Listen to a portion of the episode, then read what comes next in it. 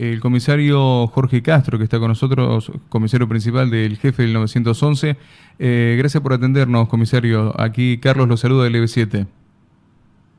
¿Qué tal, Carlos? Buenos días. Buenos días a usted y a toda su audiencia. Bueno, lo primero que le quiero consultar, comisario, es cómo, cuál es el estado de los policías agredidos. Eh, bien, por suerte, por suerte eh, se encuentran bien de salud. Bueno, dos de, dos de ellos este, debieron ser este, asistidos al hospital Padilla, producto de que sufrieron eh, eh, corte en su cuero cabelludo, debiéndose realizar dos puntos de sutura y a posterior fueron derivados a, un centro, a un sanatorio, perdón, por la seguridad del riesgo del trabajo.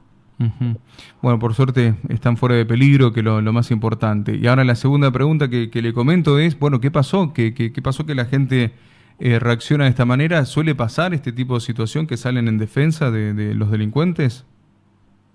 Eh, sí, Carlos, sí, sí. Lamentablemente este, se, da, se dan muchas situaciones de este tipo en las cuales este, la, la gente son, son familiares, vecinos, eh, tratan de impedir este, la acción policial y protegiéndolo al delincuente. Lamentablemente sí es muy, muy común esta práctica. Bueno, se pudo recuperar y le comentemos a la gente que hubo una situación, hubo un robo de un celular, ¿es así?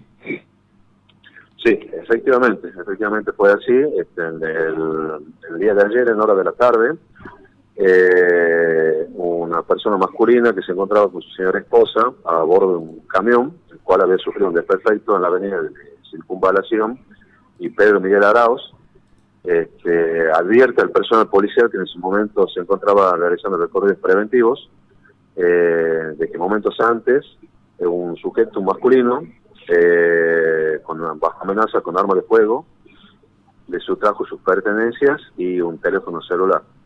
Es a raíz de esto, de que el personal policial este, logra divisar a este sujeto, el cual este, se, dirige hacia el barrio la, denominado Las Piedritas, en el cual ingresa a un domicilio y bueno, el personal en su afán por lograr la aprehensión y, la, y recupero de las pertenencias de, esta, de la víctima, ingresa también a posterior al domicilio, en el cual es agredido por la gente del lugar, y bueno, a esta agresión se suma una gran cantidad de vecinos. Bueno, producto de ello es, como le decía, los dos efectivos que en primera instancia intervienen, este, sufren la, agresión en su, su cabeza y producto de ello uno de los efectivos policiales pierde el conocimiento. Qué tremendo. Y bueno, es ahí que esta gente aprovecha esta, situación para sustraerle el arma provista al, a uno de los efectivos policiales. Por suerte, por suerte, este, la colaboración este, personal llega de forma presurosa por parte de la motorizada capital, este, logrando socorrer a los efectivos policiales y bueno, eh, siendo trasladados eh, al hospital Parilla, como les refería. Eh, también cabe destacar que dos empleados policiales más, entre ellos una femenina, también sufrieron lesiones, pero que no, no son de, consideración. Mm. ¿Qué, ¿Qué, situación terrible, comisario, porque pudo haber sido otro el final si, si utilizaban el arma contra el mismo efectivo. Exactamente, mm. sí. Eh, un abanico de posibilidades que podrían este, suscitado en estas circunstancias, ya sea tanto si el personal motorista no llegaba a, colaborarle a sus compañeros, y bueno, producto de la agresión que estaban sufriendo los policías que intervienen en primera instancia, que podría haber desencadenado una mm. situación fatal tanto producto de, la, de, los golpes como, como usted bien dice, quizás quizá podría haber usado el arma del propio policía en contra de ellos. Qué situación terrible.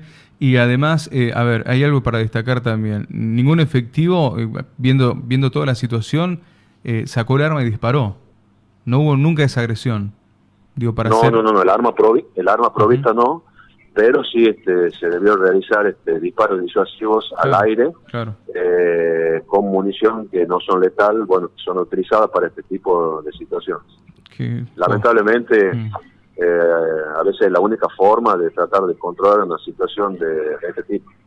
Son ustedes los que arriesgan la vida constantemente, son los que están en la calle, saben que se enfrentan a este tipo de situaciones. Eh, lamentamos que, hayan tenido que pasar por esto los, compañeros también. Eh, pero bueno, hay que seguir cuidándonos y ahí tuvieron que actuar para poder recuperar este celular y empezar a marcar también de que están mal las cosas. Y también a mí lo que me, en realidad no me sorprende, pero me preocupa esto de que tanta gente quiera ayudar al delincuente, ¿no? Eh, para protegerlo, ¿no? ¿Cómo, eh, que cómo eso está bien visto en algunos lugares.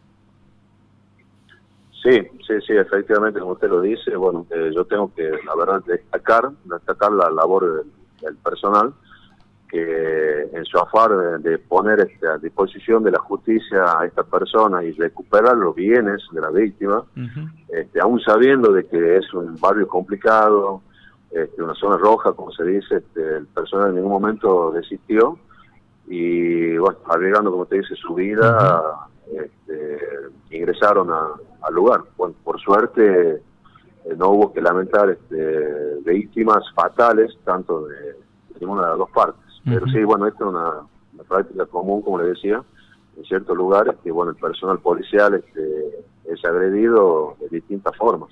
Hasta inclusive cabe destacar que uno de, los, de los móviles policiales eh, sufrió diversos daños, eh, casi todos sus vidrios, y en parte de chasis, producto de los elementos contundentes con los cuales eran, agredidos el personal. No, tremendo.